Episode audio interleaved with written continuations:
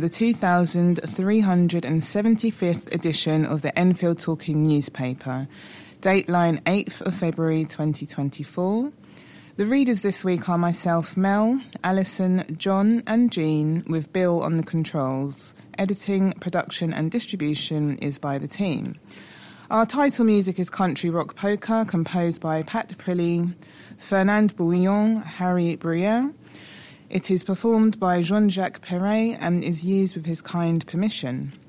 The local news stories that we will be reading come from the Enfield Independent, the Enfield Dispatch and Forum Focus, and are their copyright. For the week beginning 12th of February, the sunrise time is 07:18 and the sunset time is 17:10. We also have some special notices from Enfield Vision. And Enfield Vision, we are a group of visually impaired people determined to improve the environment and to reduce the everyday problems of blind and partially sighted people. We are registered with the Charity Commission as an organisation with the specific aim of promoting the well-being of visually impaired people living in Enfield. We hold a dropping morning on the third Thursday in each month from 10 a.m. to 1 p.m. at Park Avenue Resource Centre, Bush Hill Park, Enfield. Our exercise classes are now running again. Here are the dates for the next few months. Thursday the 15th of February, Thursday 21st of March, Thursday 18th of April and Thursday 16th of May. For further information, please contact us on 0208 373 6260 or email information@enfieldvision.org.uk.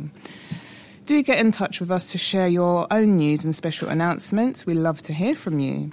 If you have any comments about the Enfield Talking newspaper, please phone Diane de Jersey on 07899 854 582. She is your listener's representative and will be pleased to help you. Now, Alison will read the lead story. Our first story is taken from the Enfield Dispatch, and the headline reads, "I won't be intimidated by Enfield Council." The pensioner preparing to take on Enfield Council in court over its decision to lease White Webbs Park to Tottenham Hotspur says he won't be intimidated by the authority.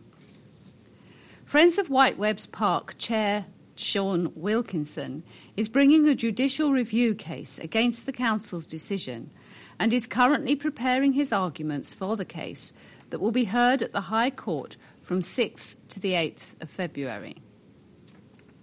However, before then, a cost-capping hearing was due to take place on the 30th of January, shortly after the dispatch went to press, which would determine whether Sean would also become liable for the council's legal costs should he lose the case. It means that while an impressive sum of $18,000 raised so far through an online crowdfunder has met Sean's initial target for fighting his case, he could face further costs of between £20,000 and £40,000. Sean told the Dispatch last month that he was really pleased with the tremendous response to the crowdfunder and that he was really grateful to all the White Webbs supporters who had contributed. However, on the cost-capping issue, Sean said, "When we sought permission for the judicial review, the judge agreed there was a case and also awarded cost protection, which limits the costs that can be claimed by the winning party, to £5,000. But the council and Spurs, as an interested party, have appealed the decision to provide cost capping. I understand we have a reasonable chance of defeating that, but you can never be certain. I think it is a form of intimidation. That's what it is. I think it is a way of trying to stop me going ahead with the case. However," Sean adds, "I am not going to be bullied into standing down on this. We have to stand up for what we believe in.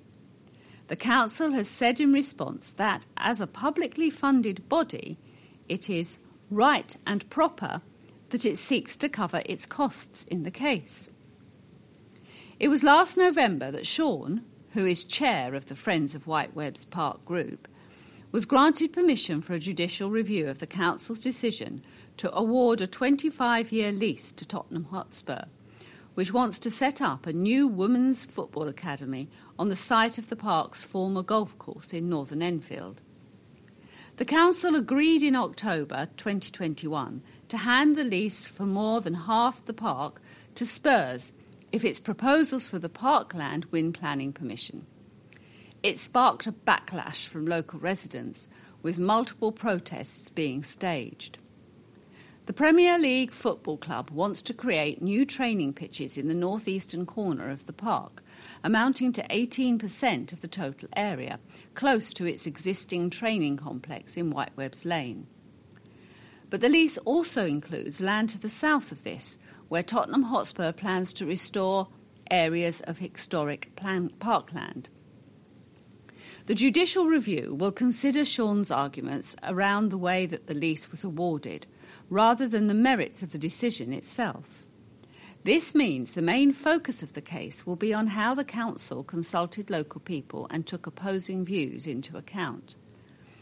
A council spokesperson said, "Enfield Council is confident that proper legal processes and procedures have been followed at all times leading up to the award of the lease at White Webbs and expects to be successful in defending the claim.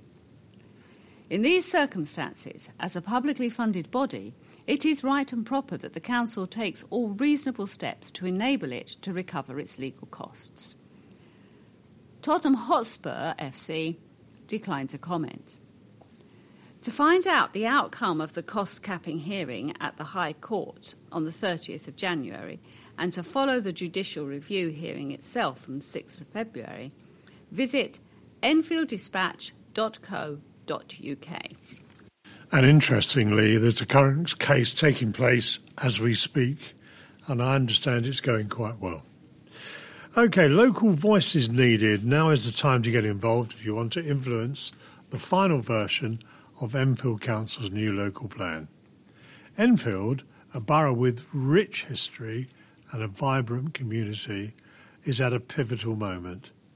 The decision made today will reverberate for generations. Enter the new local plan, a blueprint that will guide Enfield's development, housing and environment until 2041.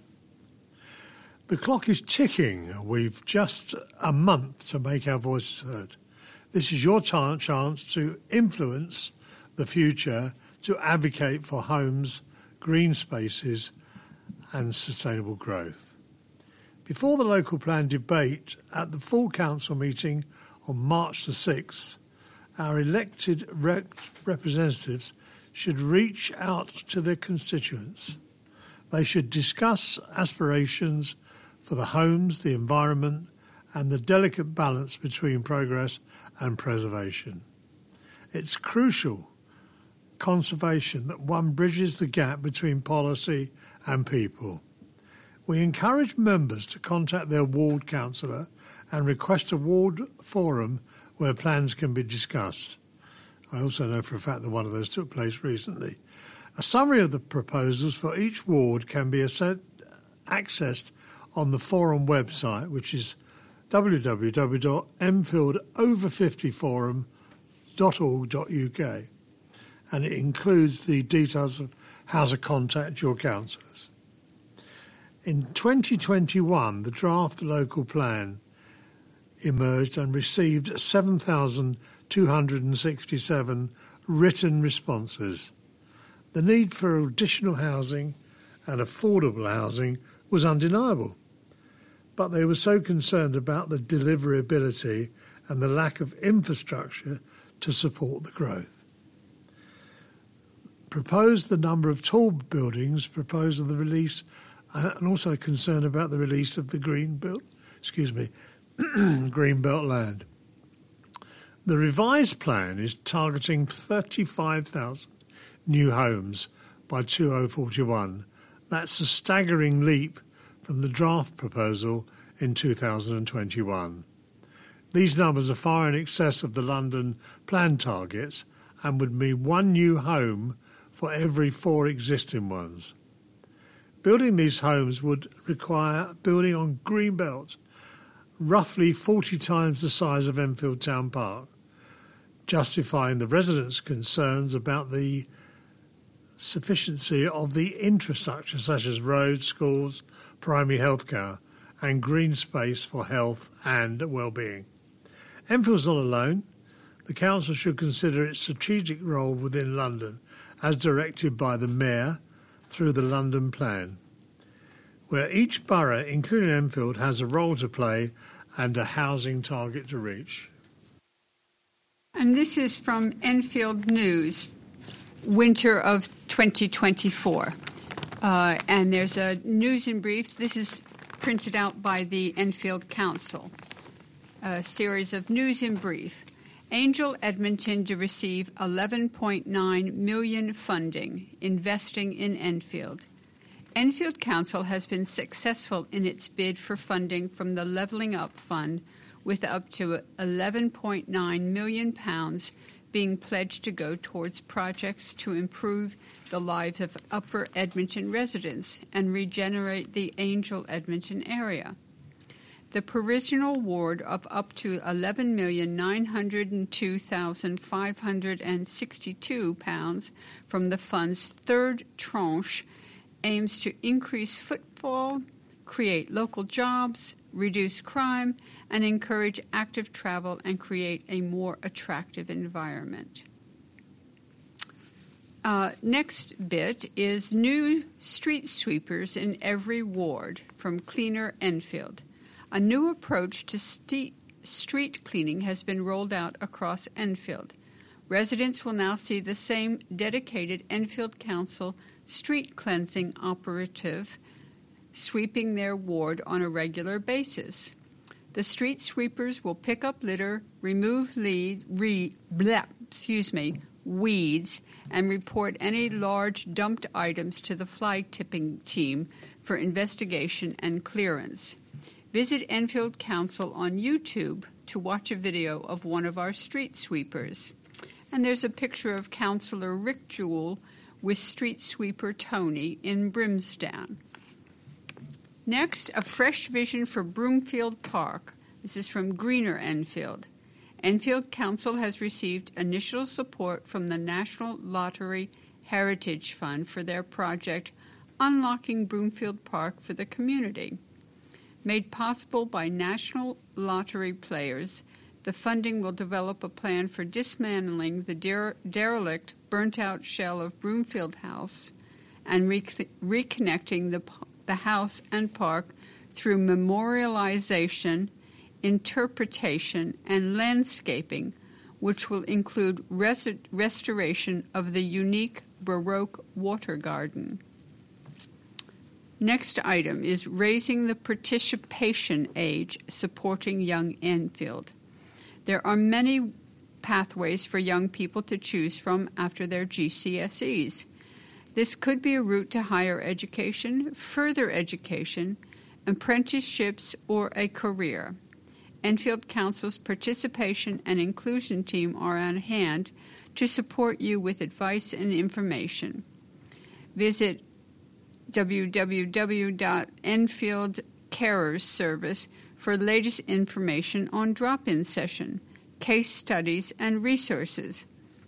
For the latest on the Meridian Water Skills Academy, where you can upskill or train in the construction workforce, go to www.meridianwater.co.uk for more information on the upcoming recruitment day.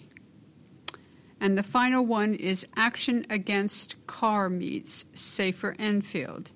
Enfield Council has responded to calls from residents whose lives have been blighted by people who congregate at car meets. The council is looking to secure a court injunction to give police and enforcement officers extra power to protect residents. Evidence to apply for the injunction is currently being compiled and will be presented before the courts. Find out how we are tackling car meets by visiting our community safety page enfield.gov.uk, services, community, safety. And now an article from the Enfield Dispatch. Non-emergency housing repairs put on hold by Enfield Council. Enfield Council has placed non-emergency housing repairs on hold until further notice amid increasing costs and high demand for services. While requests for non-emergency repairs are still being recorded, the Council warned on its website that the work will be programmed for delivery at a future date. Asked to clarify what constituted an emergency, a council spokesperson confirmed the types of repairs prioritised would be damp and mould, electrical safety, heating and lifts maintenance. The website says the focus going forward is on issues that impact the health and safety of residents. How severe cases need to be considered a priority is not specified. The postponement of non-emergency repairs by the Council has been happening since 27th of November. In a statement, the Council spokesperson blamed a perfect financial storm caused by government cuts, increasing repair service demand and inflation. They said, "The cost of living crisis has meant more residents are turning to us for assistance, while the costs of delivering our services have increased threefold as a result of inflation." Further explaining the reason, the spokesperson emphasised the need to prudently manage the budget going forward given the rising costs of fuel and material. For non-emergency repairs, residents will receive completion dates as packages of work are compiled. Repairs reported up to the date of the change will be completed the usual way. The spokesperson instructed residents to continue to log non-emergency repair requests via the council website as cases are still being recorded and reviewed on a weekly basis.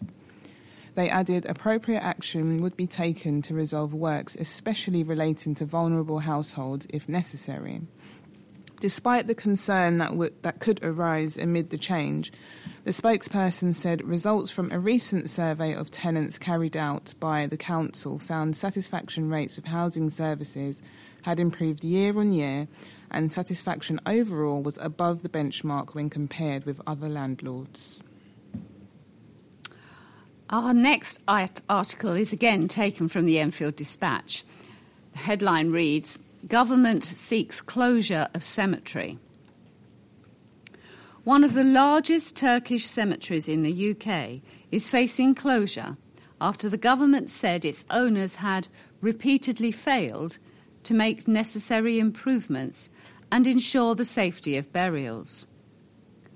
The Ministry of Justice last month announced its intention to apply to the Privy Council for an order requiring burials be stopped at the privately run Tottenham Park Cemetery in Montague Road, Edmonton. This would mean no new burials would be permitted, except where plots have previously been reserved. Visitors to the existing graves would still be allowed. The move follows two government-ordered inspections which found remains were being unlawfully disturbed during the burial process. Complaints about the site were first raised by Enfield Council, Tottenham Park Cemetery Action Group. Baroness Meral Hussein Eke, who is part of the group, as well as local MPs. Justice Minister Mike Freer said, "The people buried in this cemetery were laid to rest, and the repeated disturbance of their remains is not only illegal, but a breach of trust. I believe it is necessary to seek this closure to ensure that Tottenham Park Cemetery can safely serve its community in future." Enfield Council attempted to buy Tottenham Park Cemetery last year, but then-owner Peter Demetriou rejected its offer. He subsequently sold the site to British-Turkish businessmen Mustafa Dari and Ersin Savas. Co-owner Mustafa Dari has defended the continuation of burials at Tottenham Park Cemetery. He said, "Any application to close the cemetery will be strongly opposed. This purported intention to closure is motivated by individuals with influence within the Ministry of Justice and Enfield Council for personal motives that have nothing to do with the cemetery and its current operation. The closure of the cemetery will be a disaster for the community and the users of the cemetery. A forced sale will put the cemetery into unscrupulous hands, looking to shut it down completely and possibly redevelop. Council leader Nesil Kaliskan told the Dispatch, "I have been calling for the closure of it for a long time. It is clear that this site is full and it is outrageous that it continues to be used." Who runs London? What is the Greater London Authority? How important is it to people in Enfield? With elections for the London Mayor and the London Assembly due in May, the Forum thought it was a good idea to have a look at what the Greater London Authority does. Joanne McCartney, a London Assembly member, spoke to Forum members at the end of November to explain how it all works. The Assembly is a scrutiny body, examining the decisions and actions of the Greater London Authority to ensure promises to London and Londoners are delivered. Members investigating the effects of London questions. The Mayor gets 10 times a year when he has a question time and to contact at public meetings and more. There are 25 Assembly members, with 14 elected by constituents, 11 on a proportional list, and Joanne is a member for Enfield and Haringey. She served as a local councillor in Enfield from 1998 to 2006. As well as examining the Mayor's actions and decisions, Assembly members act as champions for the Londoners by investigating issues that are important to the capital. These investigations are carried out by a cross-party committee, which cover vital areas like transport, policing, housing, planning, the economy, health and the environment. And the Assembly can press for changes to national, also to the Mayor or local policy. Joanne explained that the Mayor has no statutory responsibility for health, but has a duty to try to decrease health inequalities. To that end, the London Health Board has been established, which set a London-wide target for everyone to work towards. She admitted that the expansion of the ULEZ has been controversial, but said it's had real health benefits. The Mayor signed up to the worldwide initiative to make cities age-friendly. The GLA is trying to make outdoor spaces and venues more age-friendly. For the instance of provisions of more free, accessible public toilets, particularly opening up toilets on the underground free of charge. The majority of the Mayor's budget goes to Transport for London, and the GLA views the over-60s Oyster Pass and the Freedom Pass is very important.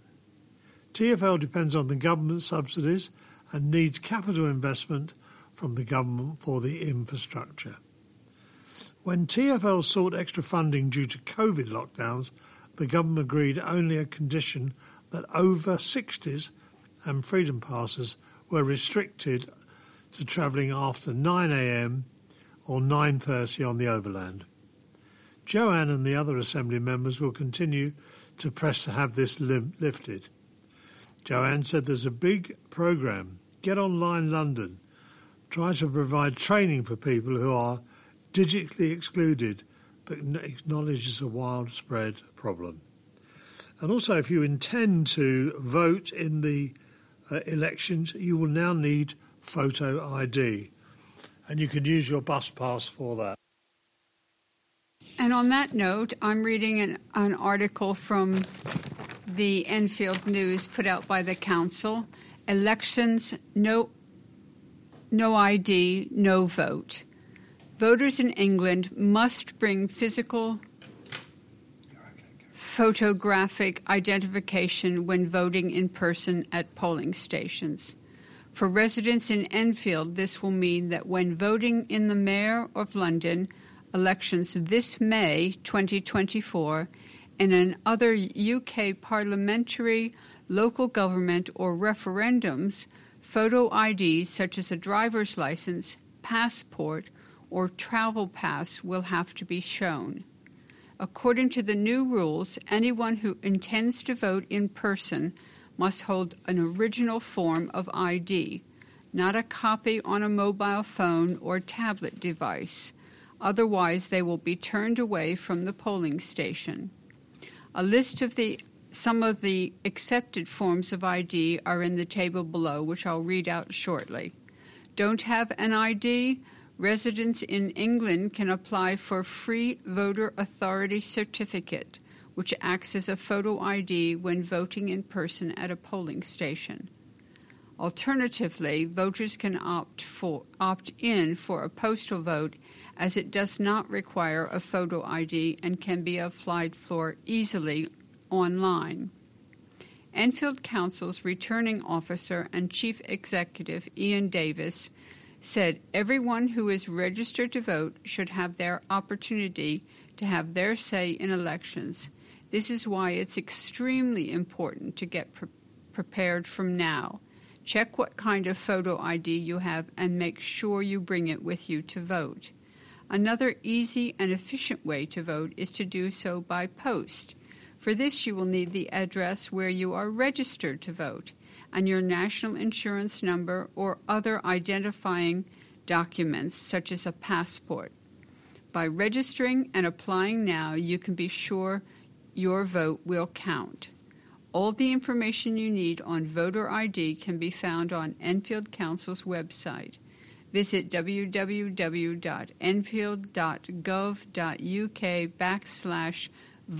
ID. You need to be registered to vote before applying to vote by post or for voter authority certificate. To register, please visit www.gov.uk/register-to-vote. The next Mayor and London Assembly elections are on Thursday, the 2nd of May, 2024. Remember, register to vote, choose how to vote, proxy, postal, or polling station, and bring any form of acceptable photo ID if voting at a polling station. And here's that list of accepted ID: passport issued by the UK, any of the Channel Islands, the Isle of Man, a British overseas territory, an EEA state or a Commonwealth country. Driving license issued by the UK, any of the Channel Islands, the Isle of Man, or an EEA state. Biometric immigration document. Identity card bearing the Proof of Age Standard Scheme hologram. A pass card, PASS card. Ministry of Defence Form 90, that's 90, Defence Identity Card. A blue badge, National Identity Card issued by an EEA state. Older person's bus pass. Disabled person's bus pass, Oyster 60 Plus card, Freedom Pass, Voter Authority Certificate or a Temporary Voter Authority Certificate. For any further queries, please contact the Electoral Services on 020 3821 1813. And now an article from the Enfield Dispatch. Homes allocated to station car park. A Conservative councillor has described the allocation of housing at Oakwood Station's car park as inappropriate. The latest draft version of Enfield Council's local plan, which will go through a final consultation exercise in March and April, allocates up to 52 homes for the car park behind the iconic Art Deco tube station. While the local plan site allocation does not mean there are any existing housing plans for the site, it will encourage potential developers to submit a proposal. Like both Cockfosters and Arnos Grove stations, where housing schemes have won planning permission in recent years, Oakwood Station has two car parks, with a large one to the rear and a smaller one in front. The draft local plan allocates housing for the rear car park only. However, Oakwood councillor Julian Sampson has criticised the move, He told the Dispatch, "My initial reaction is that the loss of the car park at Oakwood Station, along with similar plans at Cockfosters and Arnos Grove, is at best a perverse idea when we're trying to get more people to use the tube. Given that the proposal is for a 52-home tower block, it is at worst an inappropriate development in the wrong place. TfL has been pursuing plans to build homes on a number of outer London tube station car parks in recent years, with Mayor Sadiq Khan stating in 2021, TfL is one of the capital's largest landowners and it must continue to transform its surplus land into the new homes that London desperately needs while also delivering a vital long-term income stream that can be reinvested into the transport network." And now a more positive story from the arts and culture section of the Enfield Dispatch. The headline reads, "Tributes paid to immensely talented founder of Edmonton Theatre Group." Facefront Inclusive Theatre CEO John French has died, aged 56.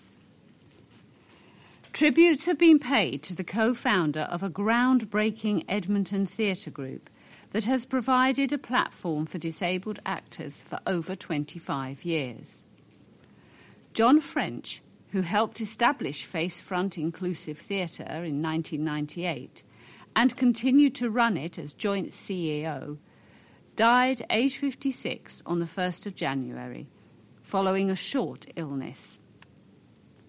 Based in Edmonton Green, Facefront creates accessible theatre for schools and the public, with disabled and non-disabled performers, putting on shows and activities that transform the lives of disadvantaged people, as well as highlighting social injustice.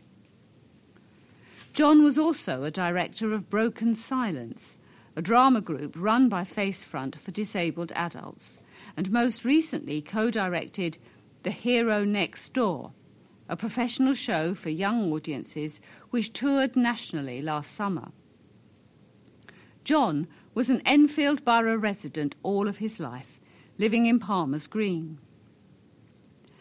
Annie Small, MBE, a Facefront co-founder and previous artistic director, said of John, "His legacy will live on through the many productions that he was a part of and the many lives that he enriched. John was an immensely talented and creative theatre maker, actor, facilitator, choreographer and director. And he was an exciting, compassionate, witty and intelligent colleague who will be profoundly missed." Ray Downing, Facefront's current artistic director, said, "Having just celebrated 25 years of Facefront Inclusive Theatre, we have had the opportunity to reflect upon all the wonderful and groundbreaking work that has been achieved by all the people who have passed through our doors. And John French was a constant, steadying and creative presence throughout it all. Whilst the performing industry has lost a legend in the field of dance and theatre, we feel the loss of an esteemed colleague and a most excellent friend."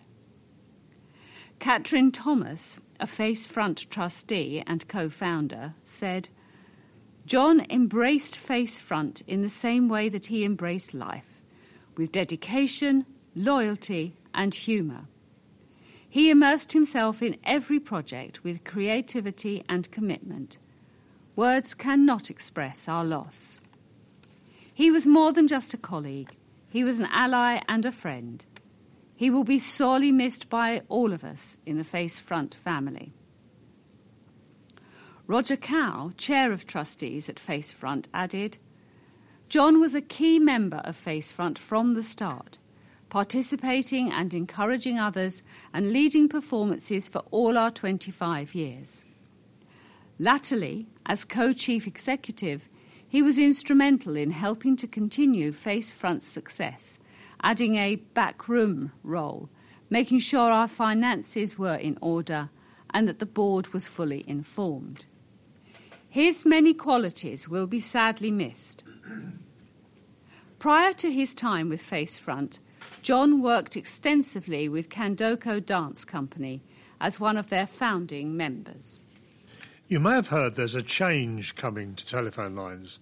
The switch to digital landlines may affect telecare devices and access to emergency service during power cuts.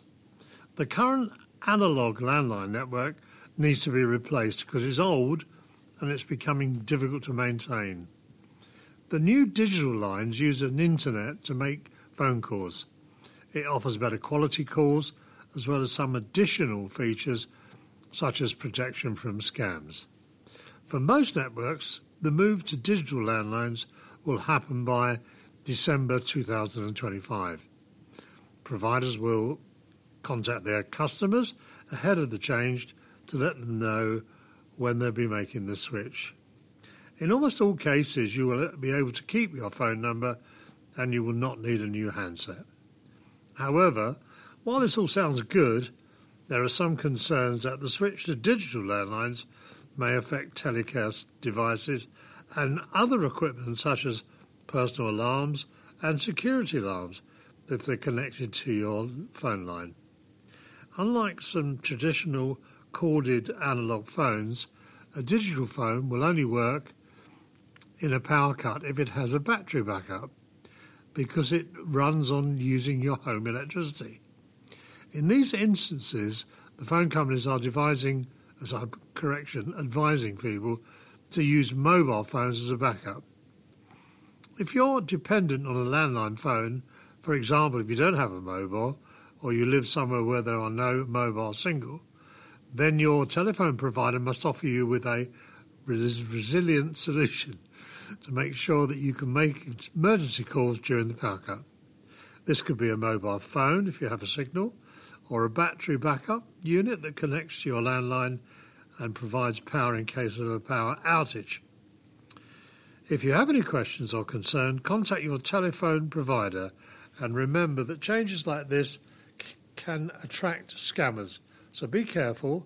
If someone calls and asks for your information or money, do not give it. This is another article from Enfield News, the Enfield Council little pamphlet. Raring to go at Reardon Court. Construction is well underway at Reardon Court, a new and modern extra care housing scheme in Winchmore Hill, led by Enfield Council. The development is for people aged 55 years or older who wish to live independently but may require extra care and support to do so. The 70 fully accessible self-contained flats being constructed by Graham will be for London affordable rent, with the on-site care available 24/7. Residents who are eligible for the scheme are encouraged to register their interest ahead of completion. Enfield Council's Cabinet Member for Health and Social Care, Councillor Alev Kazimoglu, said the thoughtful design of this scheme will encourage healthy, active, and sustainable living, emphasizing social inclusion and community engagement to prevent isolation and loneliness. Our aim is to improve the lives of older adults, balancing independent living with an enhanced sense of security. Cabinet Member for Social Housing, Councillor George Sava, added, "We are proud to be delivering this genuinely affordable, specialized housing for older people in the borough to help them live independently, but with access to care and support. For some, it will be an essential alternative to residential care, and for others it is an opportunity to downsize to a more accessible environment. Importantly, we are increasing the supply of affordable rented accommodation in Enfield." Enfield Council successfully secured £10.5 million of affordable housing grant funding from the Greater London Authority to move the project forward. Construction is expected to be complete by late spring 2024. To register your interest, email Reardon, that's Reardon, Reardon Court at enfield.gov.uk, or call 020-8132-0942. A care assessment will be carried out to understand your needs and determine if you are eligible for the scheme. To be eligible, people will need to be age 55 and over, eligible for social housing under the Enfield Council Housing Allocation Scheme, eligible for social care services under the Care Act, and require the availability of on-site care, in need of accessible and flexible living environment, and be living singly or as a couple.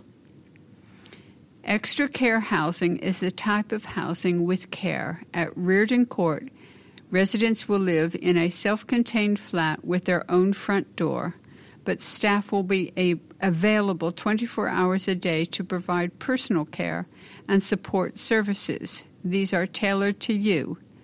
Reardon Court is owned by Enfield Council. The care provider will be a separate organisation. The scheme will include 70 brand new homes with a central courtyard, a hairdressing, treatment room, and activity rooms, lounges, an allotment space, and motor store. Find out more at www.Reardon Court. And there's a pretty picture of the Reardon Court with their courtyard for meeting and socialising.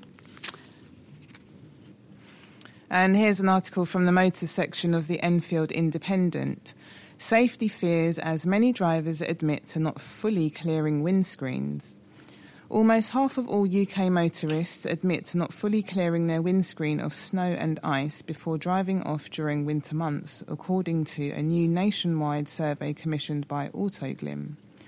1,000 car owners across the UK were asked if they ever drive off before their windscreen is completely clear of snow and ice during winter months, and 48% answered yes.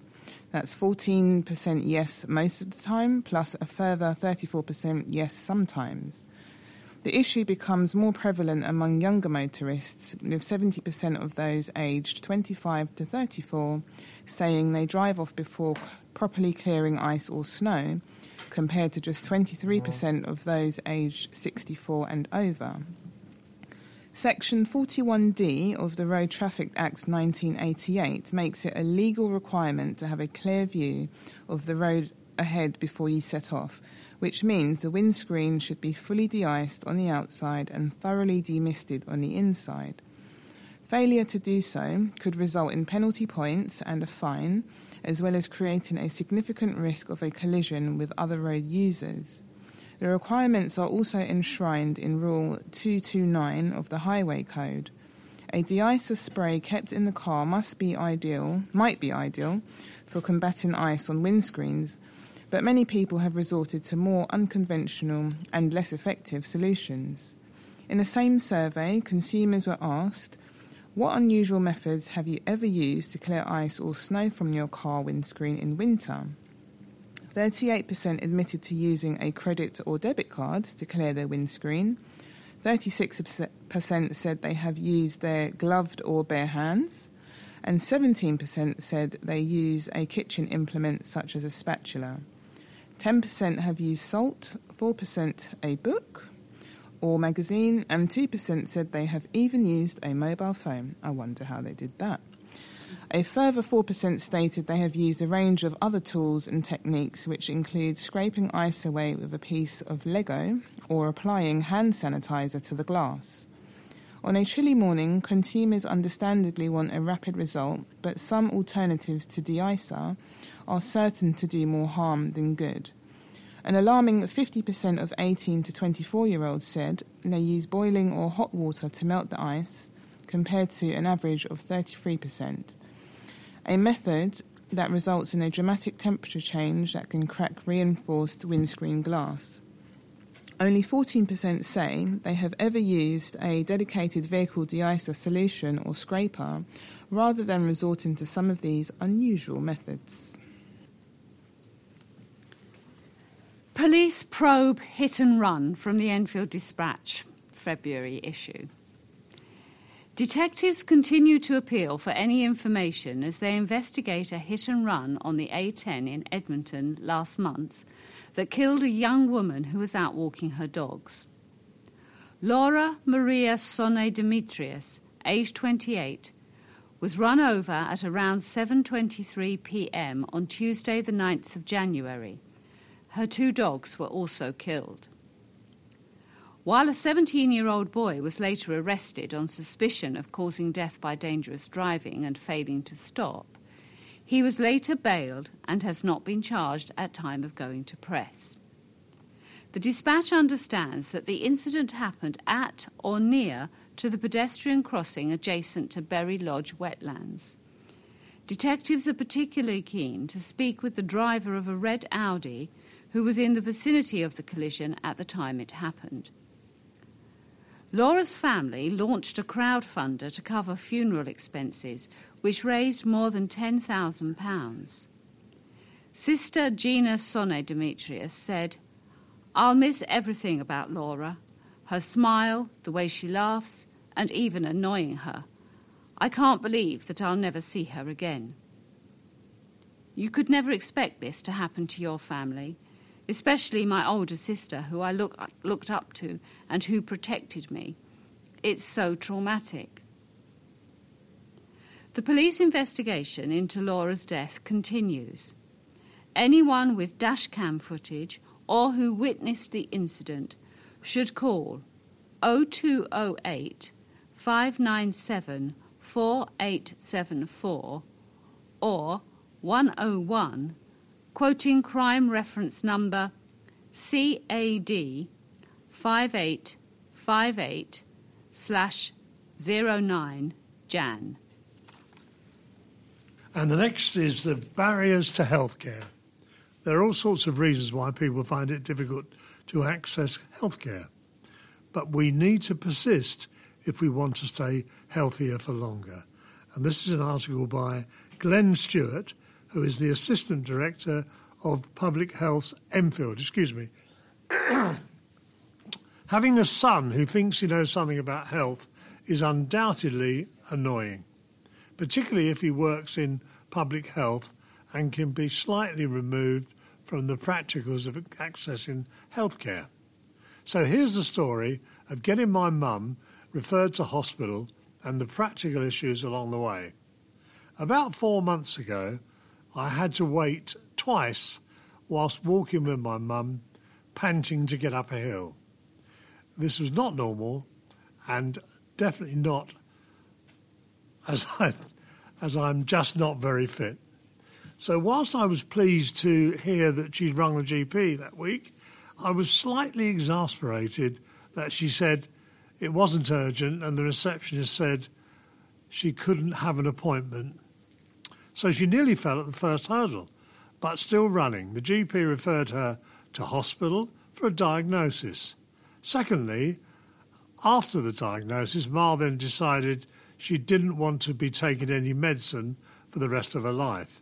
Fair enough, and I suspect that there's some disguised worry here, but sometimes life can be pretty short if you don't follow medical advice. I suspect that Mr. Stewart has something to say about this too. Thirdly, Ma got a letter telling her where and when to be available for an operation. Obviously, she didn't know where to go because parking is so bad, and now I know hospital parking is a controversial issue. Should it be free? If so, should the lost revenue be found? Should people use public transport, walk, cycle, etc.? But this was a bit unavoidable. Pay parking charges have potentially life-changing operation or not. When we were set for the operation at the beginning of December 2023, however, in November, Ma got a nasty cold and took medication which interfered with the medication she'd been prescribed for the operation, so it was therefore cancelled. Some of these things can't be helped. We are now expecting a reschedule operation by the end of January. I'm a little sceptical it will happen due to the doctor's strike. Hopefully, we'll be given enough notice to have a scrabble around too much when the appointment arrives. However, even if it's delayed, we have gone from denial of an issue to a willingness to have an operation. In the meantime, Ma will continue taking her medication, so her condition will at least be managed. So what do I think of all this? Sometimes people have to be pushed to do what's good for themselves. Sometimes arguments are really just getting the new reality. What sometimes events can't pass through cannot be helped, but a little bit of persistence, Ma's life will be improved a little bit. Well, dear listeners, we have reached the end of our programme for this week. Thank you for listening. So from the team of Mel, Alison, John, Jean and Bill on the controls, it's goodbye. Bye. Please remember to turn over the address label in your postal packet, put the memory stick into the packet in a closed position and return it to us as soon as possible in readiness for the next edition. You can now also listen to our podcast by searching for Enfield Talking Newspaper on your favourite podcast app, or listen to us on your smart speaker by saying Play Podcast Enfield Talking Newspaper. Don't forget, you can call Diane de Jersey regarding any help you may require in connection with Enfield Talking Newspaper on 07899 854 582. The Enfield Talking Newspaper will be with you again in 1 week's time.